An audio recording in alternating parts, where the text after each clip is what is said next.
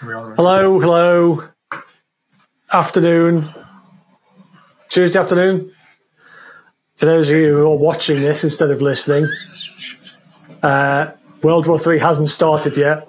I'm not staring into a thermonuclear explosion. It's just the sun is shining through my window. It's a bit bright. So, fucking happy. World's dead good still. I love the start of this. Every episode, I love the start because it's like, okay, which personality am I going to get from Gaz this morning? Like, how unenthusiastic is going to stand his first 5 seconds? The last episode, you were extremely enthusiastic and made me happy. Was I? Of course, yeah. Well, relatively speaking, right. You've always had a bit of went up an octave maybe. I don't even know what an octave is, but I don't know how that I was pensive. I was stressed about having to do the last one. That's why. I've got some personal news to impart. I've just remembered. Yeah, the next episode, I might be a bespectacled twat like yourself. Oh, really? Yeah. I've had a headache for like a week and a half. Probably stress, but you can get free eye tests and that these days, don't you? Through work as well, depending on where you work. I get free eye tests and free glasses as well, depending on what the cost is. And I've had some issues focusing, like near up things. It just takes me an extra split second to focus on them. Yeah. Over the last year or so, went to the opticians. I'm a bit skeptical about it. I went to the opticians, and he said, "You've got 20/20 vision." My last eye test was 3 years ago. He was saying that. He said he didn't try and sell me stuff then. So you've got 20/20 vision. I was like, fucking sweet. However, I'm going to do a prescription for glasses. And he started describing something to me, this condition. So I'm thinking, you've just said I got 20/20 vision, but you're trying to sell the prescription anyway. Yeah. And I've always kind of liked the idea of having glasses. I don't know why. So anyway, it's to do with, I don't know, they're like, he called them concentration glasses, which is a fucking bluff to me. That's a fucking bluff. I thought, I'll get them anyway and see what happens because I've still got the headache. I'm going to pick them up on Friday. I'll see what goes on. But they're not. Yeah. Do you know, they're not. They may actually be a similar frame to yours. I might have to change that. For fuck's sake. Yeah, you might change it. So, embrace it. Yeah. Embrace the glasses, man. Yeah. I didn't for years. I'll feel more important wearing them for sure. Now I think back to it. I've been away on jobs. Completely blind, really. Yeah, lucky to survive. But everyone else around me lucky to survive as well. Yeah.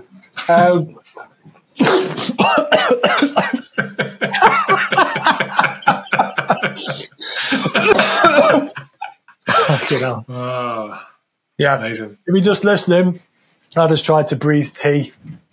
And I've just coughed it up everywhere. So apologies for that. This might be the least professional we've been. That's a fucking low bar. Where's this we? There's no we here, mate. No we. You brought it up. You wanted to tell the world you're going to get glasses. It's like they care. Yeah, I know, yeah. Anyway. Yeah. Palestine. Well, hang on. Let's start with what? Let's start with stuff that's not in the news.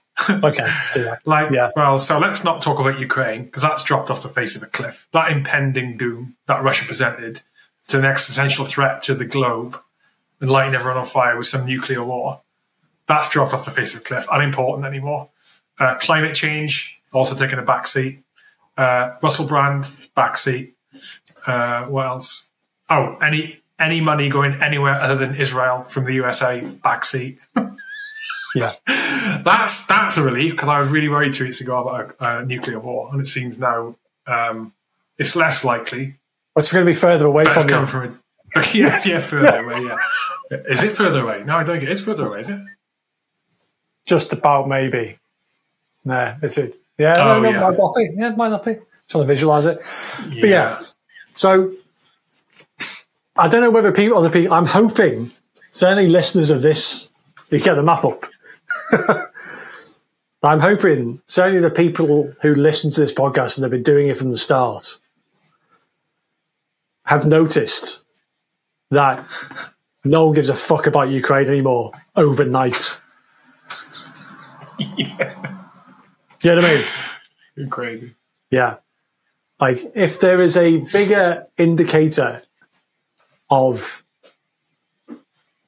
certainly how the media works and how that's probably not a good model anymore. I don't know what else to, you know, I don't know what bigger fucking indicator can see. I don't know. I mean, this episode at the moment, this is, again, just to caveat this with, this is not to dismiss how serious things are in Israel, Gaza for people, like, at the minute. Mm-hmm. But I don't know. I'm leaning more, like, I'm leaning less towards, like, media creating this. It's more, this is, like, absolutely being led, and the furor behind it being led by states, government. Yeah. Like, because they are the ones saying how much of a threat this is to everybody. Like, you know what? When it happened last weekend, it was, this is a nightmare for Israeli people, right? And then as the week's gone on, it's, okay, this is a nightmare for everyone involved, not just Israeli people, Palestinians as well, or whoever happens to be there at the moment. Mm-hmm. But as particularly over the last 72 hours, what I've noticed it anyway, what has definitely changed, maybe a bit longer than that, 72 hours, 96 hours, what has definitely changed is all of a sudden now there are direct threats to UK, USA soil all of a sudden coming out of this Israel-Hamas thing. And that may be the case. That may be the case to a certain level, but I don't think it's to the level of hysteria that seems to be generated in the US at the moment over the last 24 hours. Mm-hmm. You know, again, I think it's to garner that. I think it's to garner that, whip up the support to whip up support to be able to support Israel from US and throw money at it without questions being asked. They asked for $10 billion. Yeah. Israel have asked the US government for $10 billion this morning, haven't they? Or yesterday? Yeah, $10 billion in aid. When the US gives them in the region of $5 billion a year anyway, and has done for how long? Yeah. And why is it only the US that gets asked? That's what I was thinking earlier. Why isn't the US door gets knocked out? They're not the only people with money. Why does their door get knocked? Yeah, it's interesting. Like, I wasn't with the media thing. I was trying to lead people into that slowly. The people who haven't actually noticed the big movements behind it. Like, this is 100% the US going, right, done with Ukraine. There's a new thing somewhere else now. 100%. They're making noises like they can still provide funds for Ukraine and for... they're basically trying to say, no, we're not skint. We can do this on two fronts. But like, you saw messaging earlier in the week where they literally went from, we will support Ukraine to the fucking ends of the earth. And within a couple of days, it was, well, you know, it's. I mean, you might be able to get the actual quote up or whatever.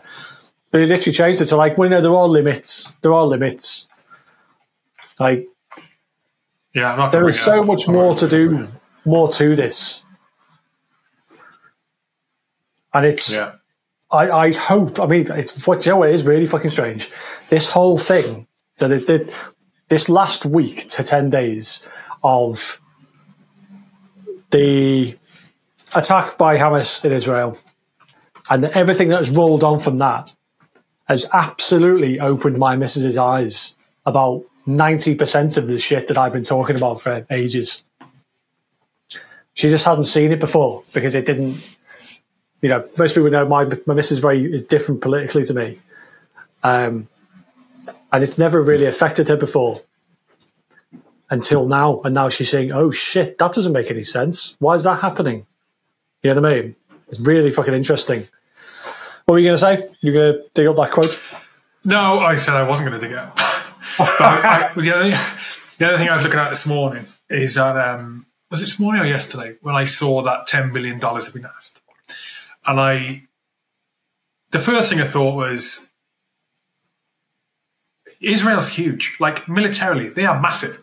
Compared to Hamas, Israel is fucking huge. Huge, right? And they have everything's in their favor there. the ground they hold, the size of the military, the borders they control, the infrastructure they have, the technology available. They're one of the most technologically advanced militaries in the world. Like Hamas is like not the case for various reasons. The Israeli military, let me remember this now, the Israeli military in size, I think, is in the vicinity of 300,000, I think. 300 or 400. I'm trying to remember the figures this morning. 300,000 or 400,000. Is that right? Yeah, 300,000. That's right. It's 300,000. I think. I'll double check on that. Hamas is 30,000. Yeah. Israel is a trained military with literally a, like the UK has, like the US has, a pipeline of civvies into functional, real, state-controlled military body, right? And they have military. They have national service. Yeah. Well, that's Hamas what I was going to ask. How much of that? Yeah. How much of that 300,000 or whatever that number is they're effectively reservists? Like, it's people trained who we could bring up if we want. It's not a 300,000 like standing military, is it? I'm looking. I'm not having the what's all. No, but yeah, I'll look it up now. But my point, so the point I'm trying to make with it is, right, is that all of the advantage that Israel has now. Mm-hmm. You can have a discussion about how the fuck they managed to get attacked in the first place like this. Because we can't do that in a minute. Yeah, we can't. But and they're asking for $10 billion in aid. They are for what reason? You can see what they're doing to Gaza. You can see what they're doing. They are leveling the place, leveling it. They've got batteries of artillery. They've got air power. Hamas hasn't got air power. They haven't got any air power. They've got nothing right now. They're not getting direct support from Iran or other countries. Probably like we were doing to Ukraine, the West is doing to Ukraine, feeding some weapons in, feeding some expertise in, maybe feeding some other materials in, whatever. But nothing like what we were and soon to be stopped doing to Ukraine.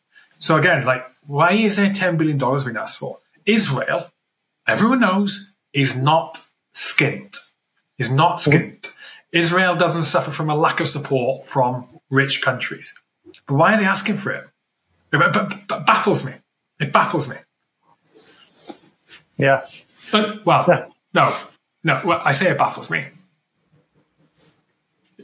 Skeptical me says they are asking for that $10 billion because that is the terms, the unwritten terms of any deal or support they're asking for from the US.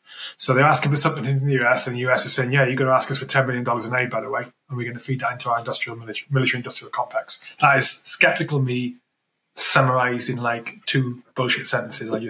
Two terrible sentences I just took off the cuff there. Yeah, but I think there's probably some truth to that. Because like $10 million, was it 10 million? 10 million, 10 billion. 10 billion? No, 10 billion. 10 billion. Okay. Yeah, billion, yeah. Yeah, I think you're probably right. You know, if we've learned nothing over fucking history, but certainly in the past 5 years or so, it's that there is an element of the US, American weapons companies or whatever, as you call it, military-industrial complex. There was an element of that that always needs a new input and always needs somewhere to use and therefore restock what they've got. You know, there's money connected to it. And I don't think the connection between money and war has ever been so fucking stark and clear. You know. I got the Israeli defense figures. Yeah. As of 2022. Okay, so active troops, 170,000. And reserve personnel, 500,000, just short of 500,000. Yeah. You know, did he really need help like that? You've got to, if you weren't emotionally connected with it in any way, and the whole issue wasn't something that you were required to be emotionally connected to. Let's imagine the average bloke on the street, right? Let's make this two different countries, that two imaginary countries. So there's Gazistan and there's Shuistan. And Gazistan, it's a bit close actually, isn't it? But Gazistan is inside Shuistan. It's exactly the same situation, except there's no not just two random countries. If you were, you would be very surprised to see what's happening around the world and the reaction to it. If it was just two random countries, wouldn't you? Yeah. Yeah. Like, people would be saying, why should I care about this?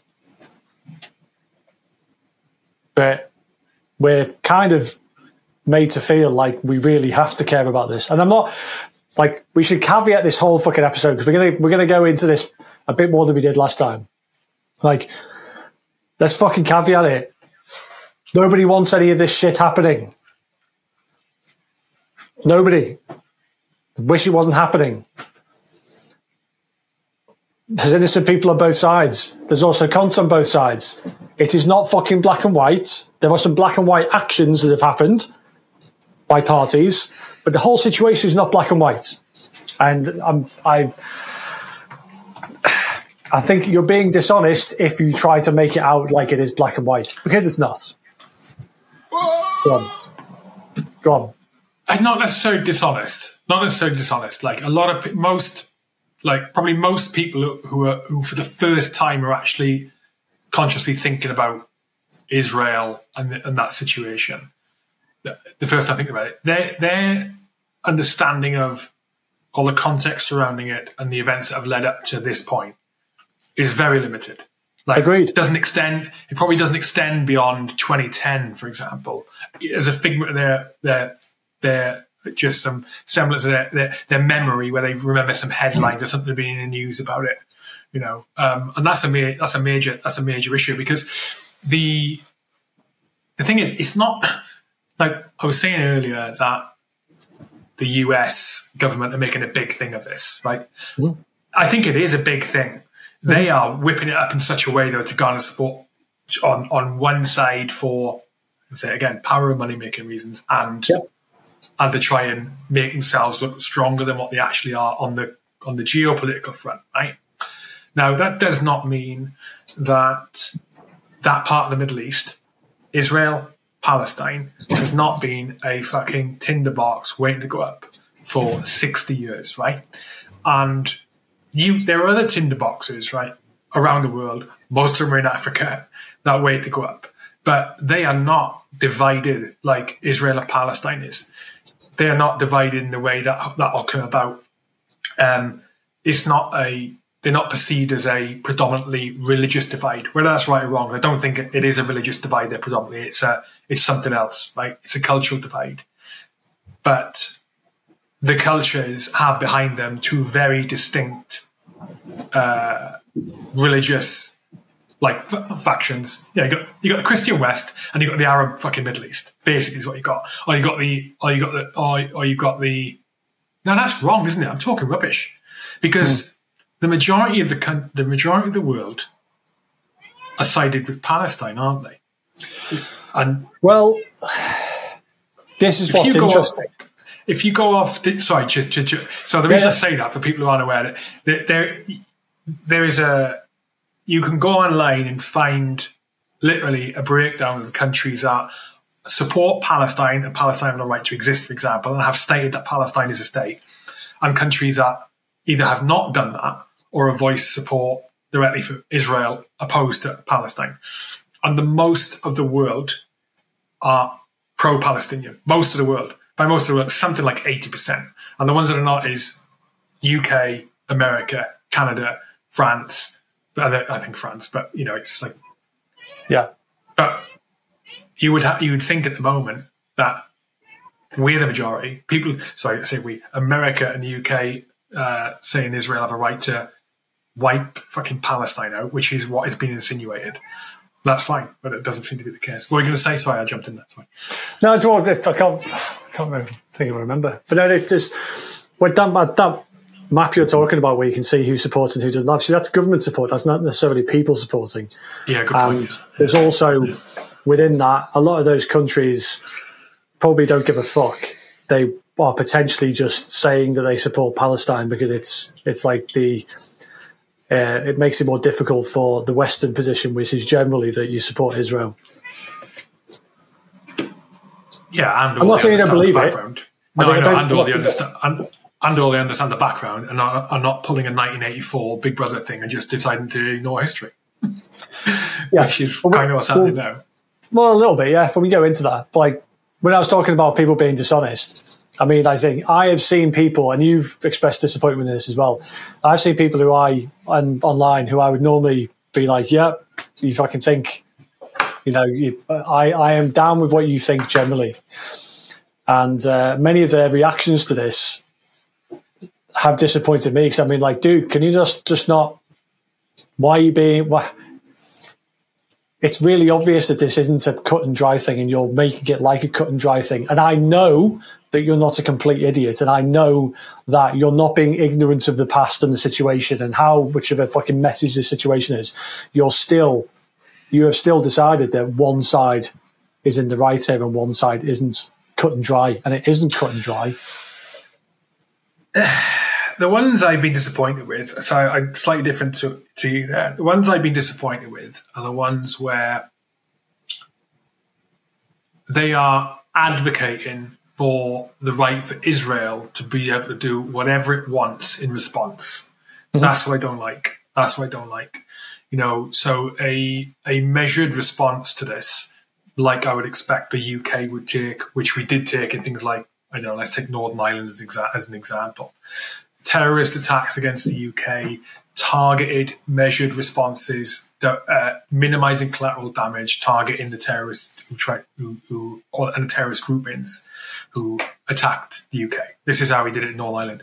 We didn't flatten Northern Ireland, partly because it's our own country, but you know we didn't flatten it. Same as when you know terrorism was launched across the border from the Republic of Ireland, we didn't flatten the north of Ireland when we were doing that. What the ones I'm disappointed with, the ones are advocating for this flatten everything attitude. Yeah, Israel can do what they want because they've been attacked by terrorists. Can they? That is a mad position. It's a mad position to take, because what you're advocating for is, so you're fine with collateral damage, are you? And so because the terrorists who came into Israel and killed children and killed innocent civilians, which they did, so it's okay for Israel to do that back, is it? Because that's a completely wrong position. Regardless of whether you're talking about Israel, Hamas, Gaza, Palestine, or Ireland and Northern Ireland, or Ukraine, or fucking anywhere else where there's terrorism going on, whether it's Syria, ISIS in Iraq, whether it's ISIL in Africa, that is not okay. It's not okay to say that. And yes, and yet they're coming out and saying that. It's a bonkers position. I don't understand how some of these people have come to that conclusion. I've separated themselves so far from where they're normally really level-headed intellectuals, and gone completely renegade. Yeah, it doesn't make any sense. That's what I mean. It's like I've been like, what? Yeah, it's troubled me in the same way it's troubled you. I don't understand how you can do it, and it didn't. When it comes down to it, I've been trying to think about why they would do that. And the only thing I can think really, is that there is some sort of low-level dislike of the people there. So is it an Islam thing? Is it a... not really an Arab thing, but I don't know. It's like, the only thing I can think is like, well... You're pushing your other arguments aside because actually you don't like people here, and you'd rather, if you had to pick a side to wipe out. They talk about this like it's an existential threat. So anything to do with attacking Israel is an existential threat for them because they're surrounded by Arabs and whatever, and people that you know generally have fucked with them over time. And then you've got Palestine as well. And if this is an existential threat.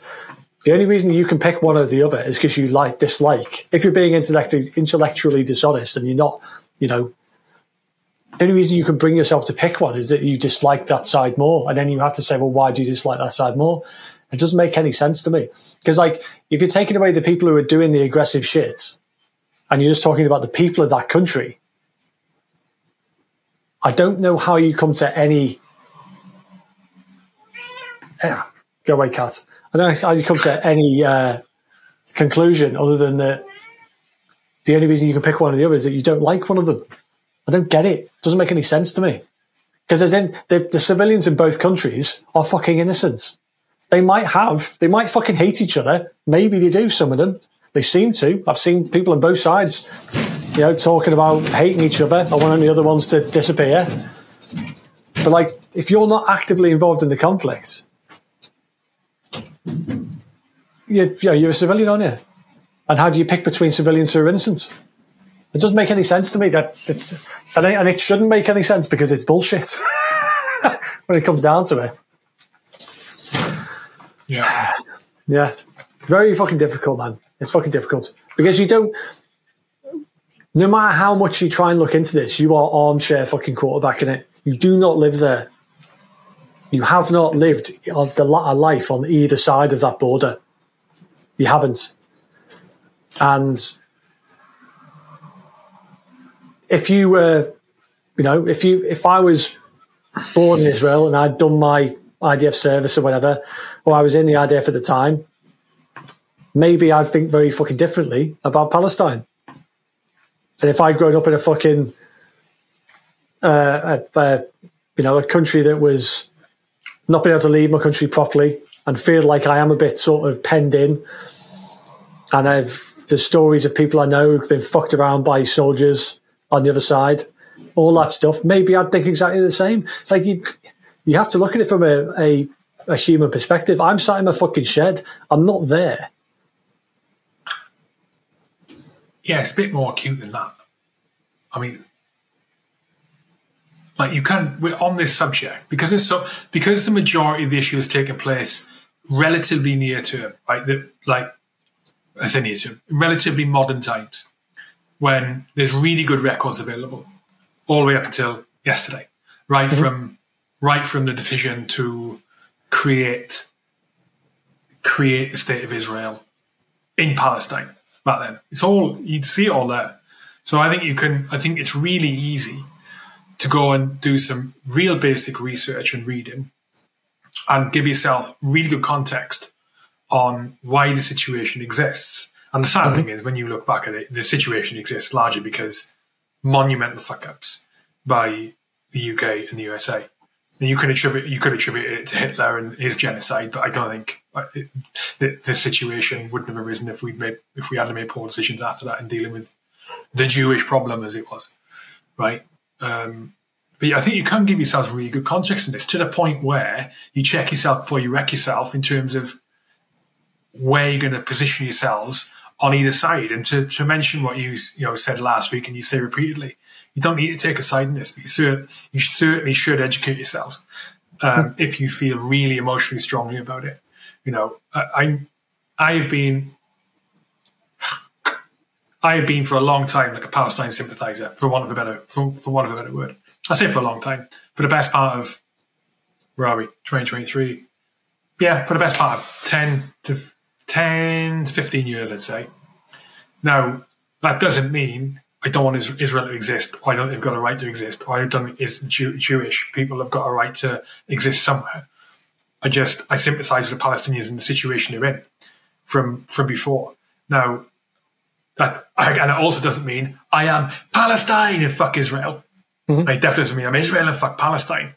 I'm in the middle, but I have an opinion on it based on my bother on my ass to go and research on it, because I felt really strongly about it in the favour of Israelis before I started learning.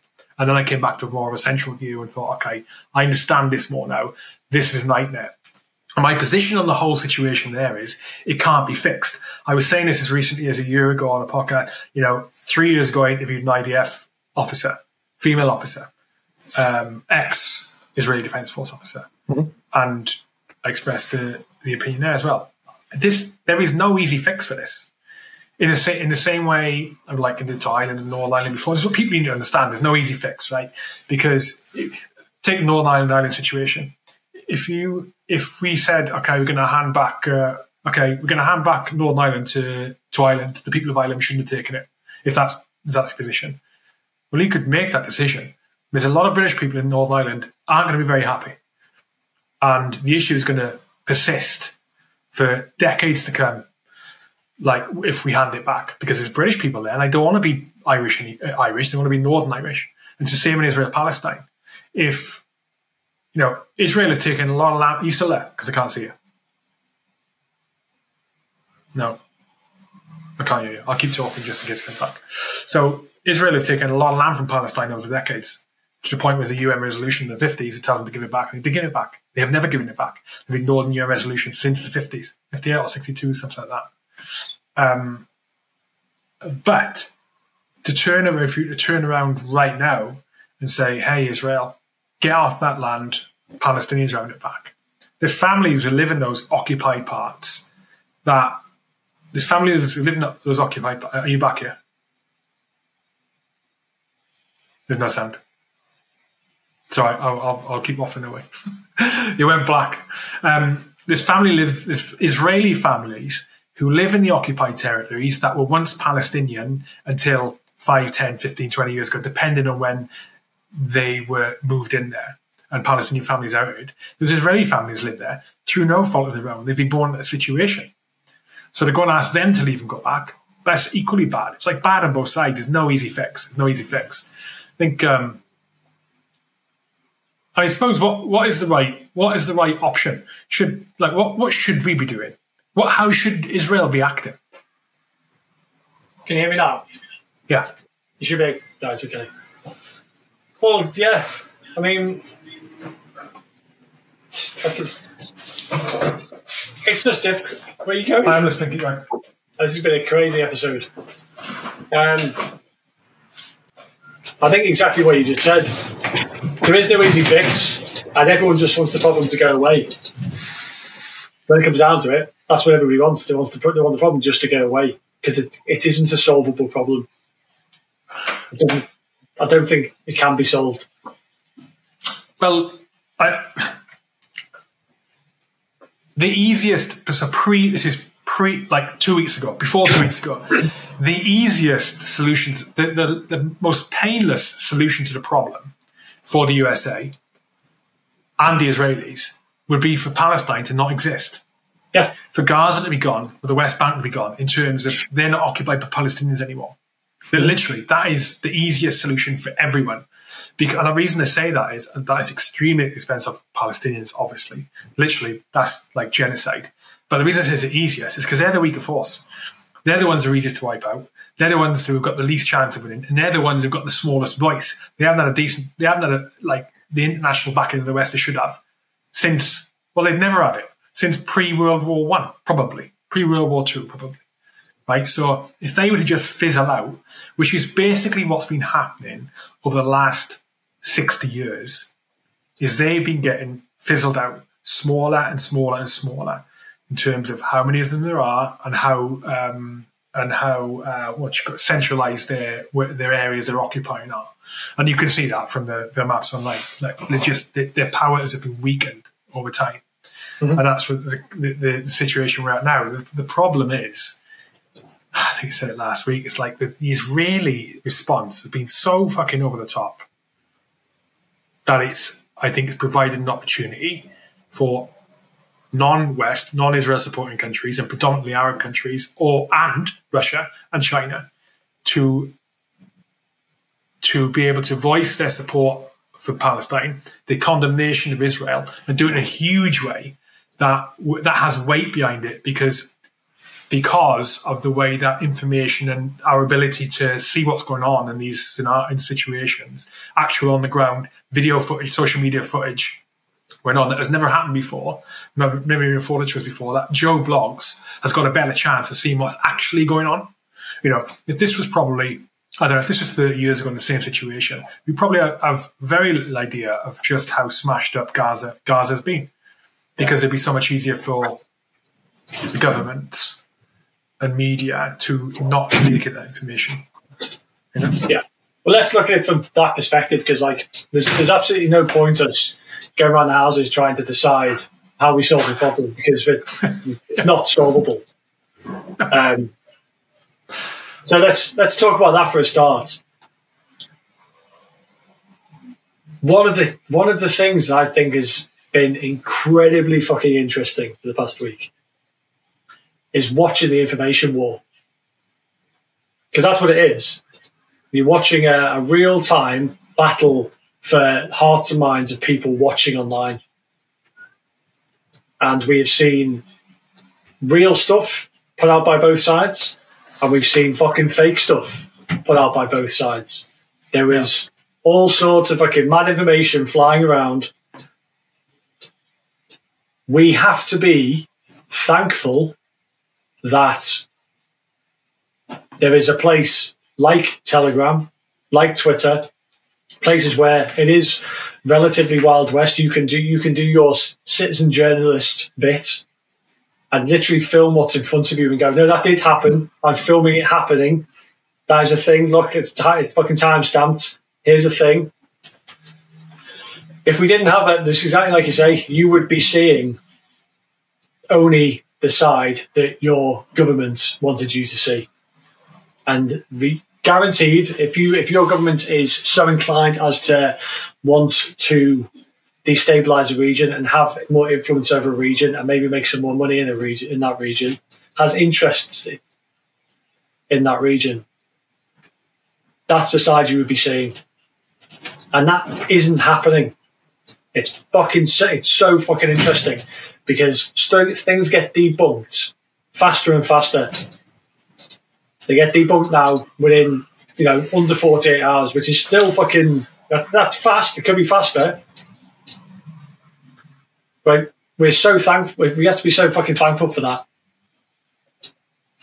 Have you seen the issues being brought up about the community notes on Twitter?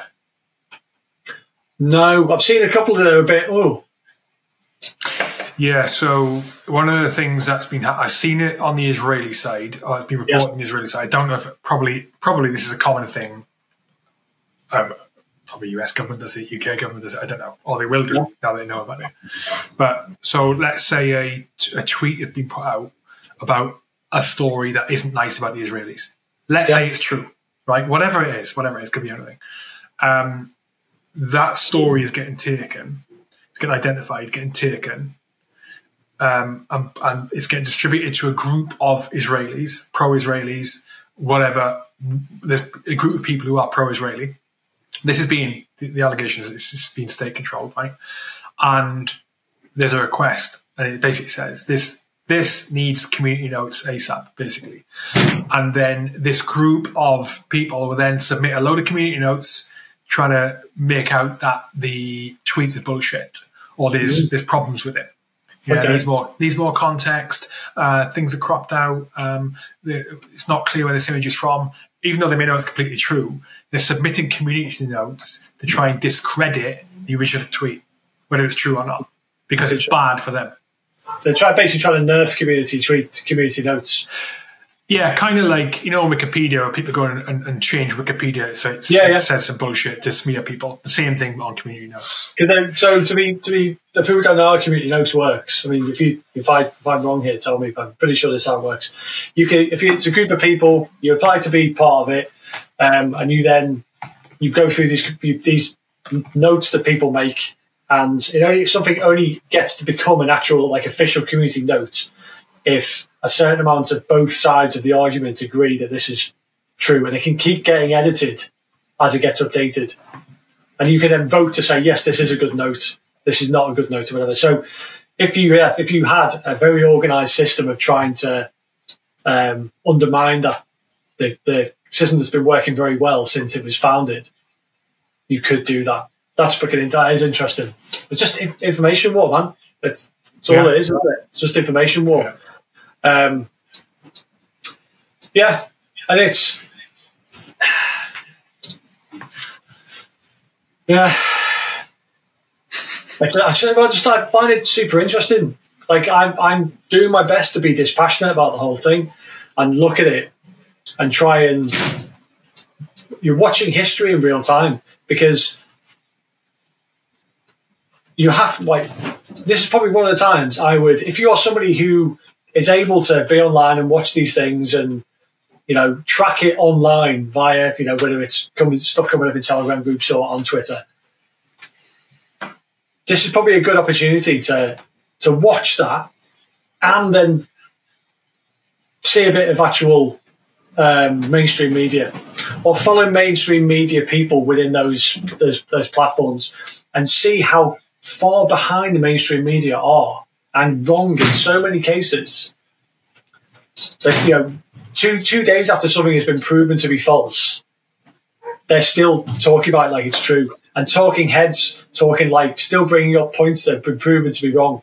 And they might not even, it might be because they don't know it's been proven to be wrong. It's just, it's so fucking, I don't know, exciting is the wrong word, because it's not exciting like that. But it's just, it's, you're watching history and the way we deal with events like this happening in real time, because I think it seems to me that in previous years, I would have expected to see online, and I'm not making any fucking, I'm on no-cons side. It seems to me, in previous years, there would be very little pushback, apart from like a nutbag fringe against Israel. Most people would be all for it. Yes, we need to do something. We stand with Israel. The flags will be out. But because of this passage of information, we're able to see that actually there's people do some skit. Like, no one's saying that the way this is kicked off was fucking right. Of course it wasn't. But there's some bad shit happening on both sides. Nobody's fucking hands are clean. We wouldn't be able to see that. And I feel like the public sentiment is more understanding of the situation than they would have been previously. And when I say understanding, it's like more, they're looking at the people of Gaza and going, that must be fucking shit. You know what I mean? I previously think that might not be the case quite so much. Yeah. Do you want to talk about how this connects to Netanyahu and how the attack came about? You can go down that rabbit hole if you want, or we can leave that for another one. It's up to you. Let's mention it now, because there's at least two things that I did on record somewhere about it. So, and then we'll come back. We'll see where we are with it in a week's time. I'm going to look up the gen while you were talking about it. But don't do it while I'm talking about it, because then it'll look like I'm talking shit. No, we do it all the time. I'm just going to double check. That's fine. So this is my current understanding. Netanyahu is not particularly liked. See, I didn't know that. So explain that. Well, that's all I know. Sentiment is not, people don't like him. He's not like a popular leader. I thought you meant outside of Israel. No, within Israel. Okay, yeah. But he's not like a popular dude. His response to COVID wasn't very popular. And if we look at history, what did our popular leaders like to have? When things go wrong within their country, if you have some sort of dramatic nightmare scenario happening in your country, it tends to distract from how bad opinion is of you. Because you can then, wartime leaders tend to be felt about better than, your average punter on the street who's just struggling. So I think I'm right in saying that Israeli intelligence were warned by at least Egypt, potentially by the US as well, that this was on the cards. Yeah, so the US is saying Egypt warned them. Yeah. The US is saying they warned them. Yeah. And Israel are denying they got warned. Yeah. So this is something that, and this is why there's the 4D chess here. The fucking, not tinfoil hat, but the 4D chess here could be turbo interesting down the line on what I see it play out. But, yeah. So you've got, this whole thing is supposed to have happened because of a random intelligence failure where the most fucking ninja intelligence service there, if you listen to people who have manned the borders and everything, the idea that they didn't know what was happening seems fucking unrealistic. And you've now got, you know, Egypt, US saying, well, yeah, we really kind of warned them off about this and nothing happened. So then you have to go, okay, so well, why did nothing happen? It's just smelly.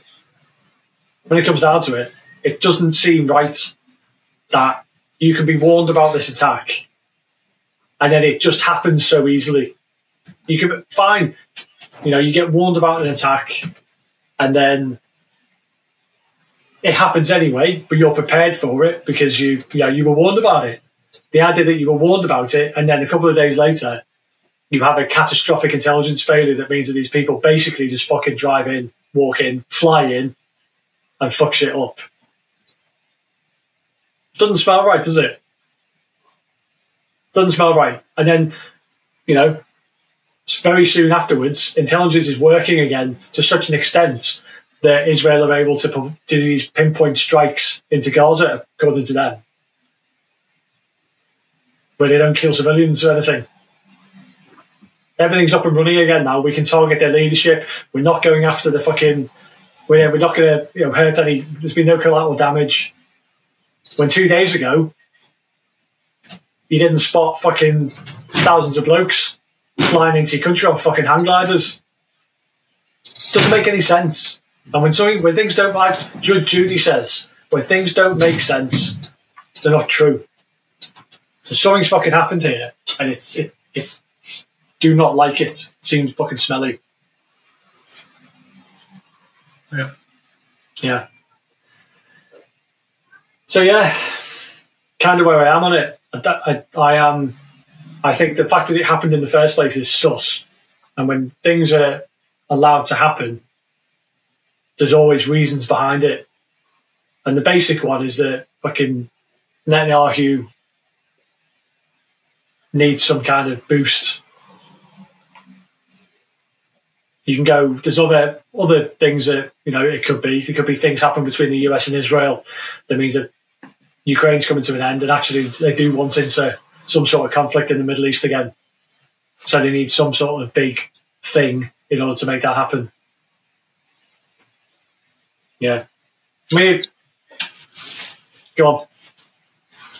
No, I was going to say, you've also got what's happening at home in the US with the right to elections and how weak the Dems are, you know? I mean, exactly. This isn't tinfoil hat stuff. I say this repeatedly. It's not tinfoil hat stuff. I'm not insinuating that the Hamas attack was engineered and triggered by the US because they need something like this. I'm saying this attack occurred and it is being pounced on to be exploited for very many different reasons. Yeah. Now, what is interesting is the stance that China and Russia are taking on which seems to be pretty measured and adult. Well, this is like this, but that's just geopolitics, isn't it? That's just trying to make a fool of the West. So, bar, or are they the adults in the room? You know, possibly, but they're also not. As terrible that may sound to some people, well, it might be both. It might be both. Yeah, it might be both. I'm trying to maneuver my camera so that I don't look like fucking. I've got the sun coming in. Yeah, it's not as bad as me. I look like I don't know. Anyway, so if you want to be super cynical about this, so look at Ukraine. Didn't play well in the US, did it? They don't give a fuck. American public do not give a fuck about Ukrainian dying. Yeah? This is Gaz's cynical hat on. Don't give a fuck. They managed to drag it out for 2 years. Didn't play well. They got a lot of money admin done while it was running. Going into the election, it ain't going to fucking fly. It's not flying for Biden. They don't want... the American public looking and going, why are we sending money to Ukraine? It's just random fucking Eastern European punters getting mowed down. We don't care. If you're being completely fucking honest about it, they don't care. And that's not anything to do with, that's not saying the Americans are like, we're heartless, we don't care. It's just like, dude, why are we fucking involved? We don't buy the whole existential threat, like you were saying, World War III, existential threat, Vlad's going to take over the whole of Europe if we don't do something about it. That isn't working in the polls. It's not working for Biden. So, an opportunity comes up. Hamas gives them a perfect opportunity by attacking these civilians to jack up the old fucking jihadis.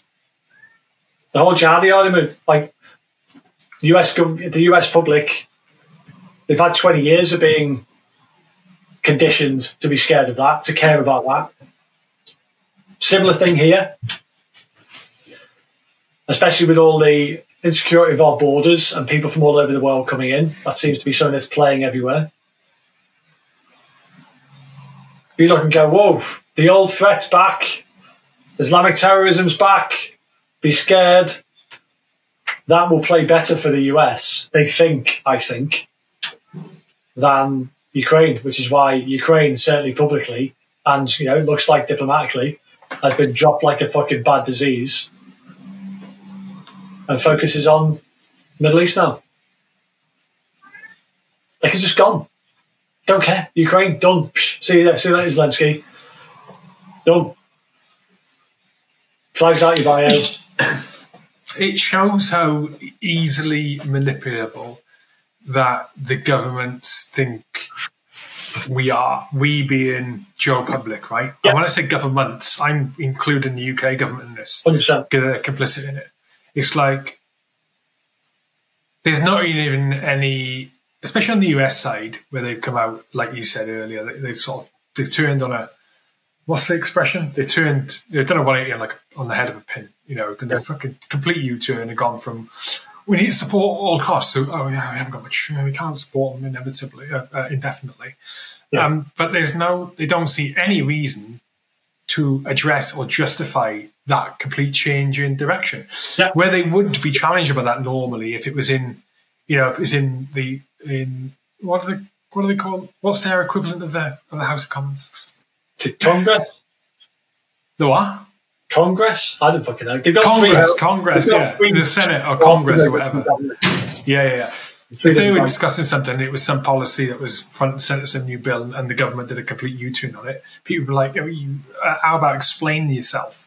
You know, but have you seen any of that from the Republicans up there saying, what the fuck are you doing? Well, this is what's hilarious. No, because this is what's fucking hilarious.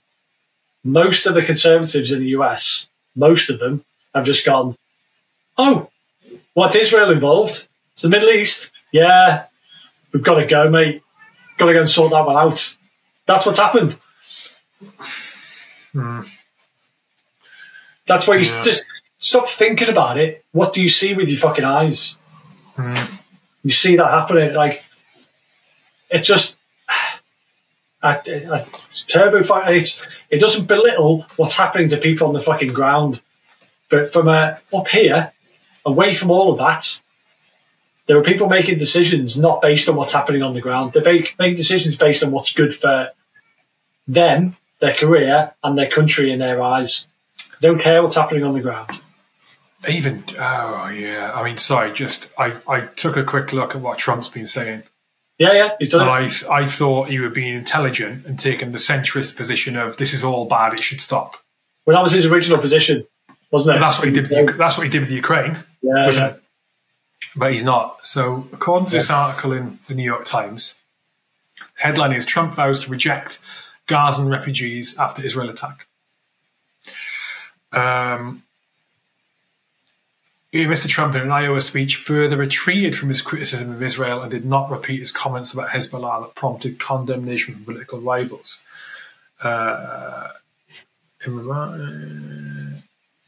He said that he would expand a freeze on refugees that he enacted during his presidency to cover people from the Palestinian territory of Gaza. Fucking hell, man. But this... Go on. Sorry, reading through. Wait, what did he say before then? I don't know. About Israel, before this? I don't know. Anyway, okay, that surprises me on that. I would have thought he'd taken more. I would have thought he'd taken a more sensible position. But he's on the bandwagon too.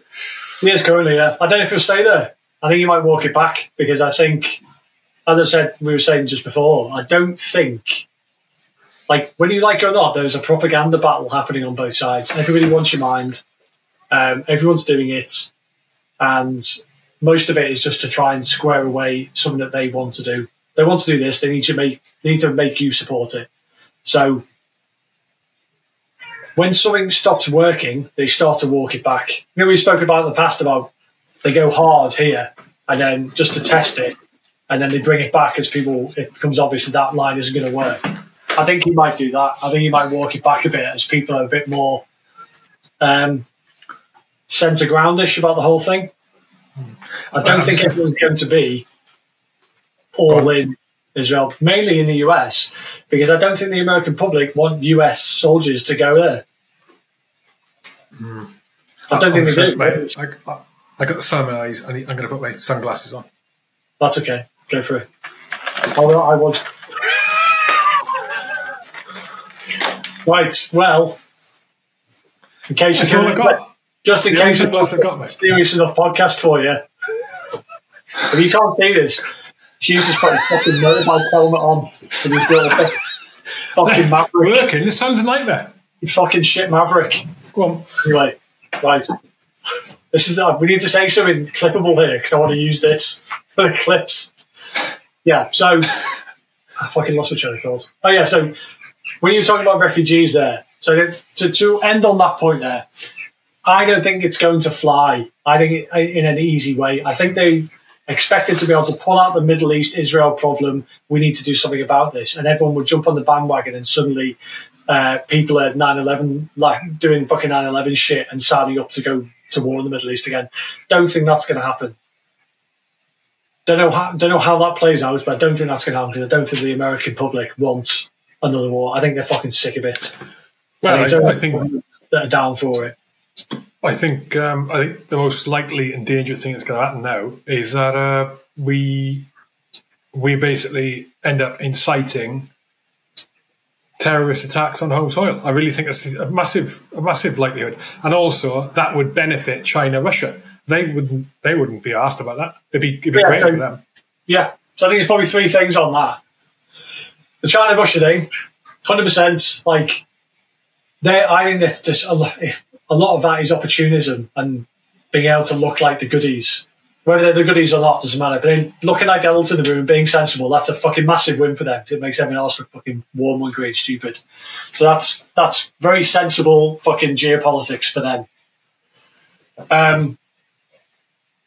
Well, I think what's more likely is you end up with some kind of fucking other proxy war. Because I don't think VAR Special Forces and all that shit, I don't think the US public will stand for boots on the ground properly. So I think funneling money into a wider conflict there, because it probably will turn into a wider conflict. That creates, certainly in Palestine, when you're talking about refugees, the fucking tinfoil hat on this one is that you drive out everyone from fucking Palestine. Israel gets Palestine, civilians all go out, you have a massive refugee crisis, and then the West is forced to take these people. And I'm not saying that as like, fucking take these people like they're awful people, but the West is pressured into going, right, you're going to end up with them in the UK, in the West, maybe some in the US. No, I don't think that would be the case. I think they'll filter into Jordan, Lebanon. They'll filter into Syria. They'll filter in Egypt, and then and then the Arab states will try and bring about pressure on Israel to give land back. Fucking mental. But there were all those people, all the countries surrounding them are already saying we ain't fucking taking anybody. They've come out and said that already. Yeah, it's like we ain't fucking having them. That's their line in the sand already. Is like we're not taking them. So I think you when that happens, when the Arab countries turn around and go, well, we're not having them. they're going to end up coming to Europe and the West. Mm. And that just feeds into what you were talking about before. The wider conflict in the Middle East feeds into terrorist attacks in the Western countries, because whether you like it or not, you can think what you want about immigration and refugees and all that shit. There's definitely some cunts here who don't like us. And yeah, we will see that. We saw one in fucking Belgium the other day. So you will see more attacks in the West based off what's happening in the Middle East. Mm. And that will be, yeah, inflamed. If we end up taking any Palestinian refugees, that will play into that and make it, you're just going to end up with real problems within, talk about it from a UK perspective, if we end up taking a load of Palestinians, whether that's the right thing to do or not, it ain't going to play well here. It's not going to play well. You're going to have dramas. We're on an hour. Are we? Okay. So I think we've kind of covered that, haven't we? Like, what's next? What's going to happen next? What's going to happen next? Anything significant in the next 48 hours? Do not know. I just think it's going to be if anything, I think it will be the response to the narratives that are being sort of pushed and suggested not going quite so well. And I'm having to rethink and go, right, how are we going to play this? Well, allegedly Israel are launching this, as we're talking now, they should be within this today. They're launching this attack, aren't they? Landing. It's delayed, isn't it? Yeah, well, I hope it doesn't happen. Yeah, of course. Yeah. But the harder Israel get, whether you like this or not, this is the harder Israel play this, the worse it's going to get for them. It is not going to... The harder they go into Palestine and do what they're talking about, the harder they do that, whether they really try and do it, you know, in the best possible manner that they can, support for them in the public is going to drop. I don't know how they can't, because I just think there's been a miscalculation about how much support there's going to be. And that's not, you know, there's no judgment there. That's just, this has been... The response has been built on what they actually want to do, and the public internationally are not on side with it in the majority, I don't think. So it's going to be the response to that. But this ain't going anywhere, dude. Like, I hope something else happens somewhere else, and we're going to be talking about this every week. But the most interesting, we accept the fact that there's fucking bloodshed and it's shit, and we don't want it to happen. Above that is looking unemotionally at how this is playing and information warfare in 2023 going into 2024. Because that's going to influence how everything happens down the line in the future. It's a big moment, this. Yeah. Right. Well, I'm going to get out some. I need to get some proper sunglasses. Yeah, or we go back to the mornings, recording in the mornings. Yeah. Well, we'll see. Bye. Right. Everyone's fine. Bye-bye.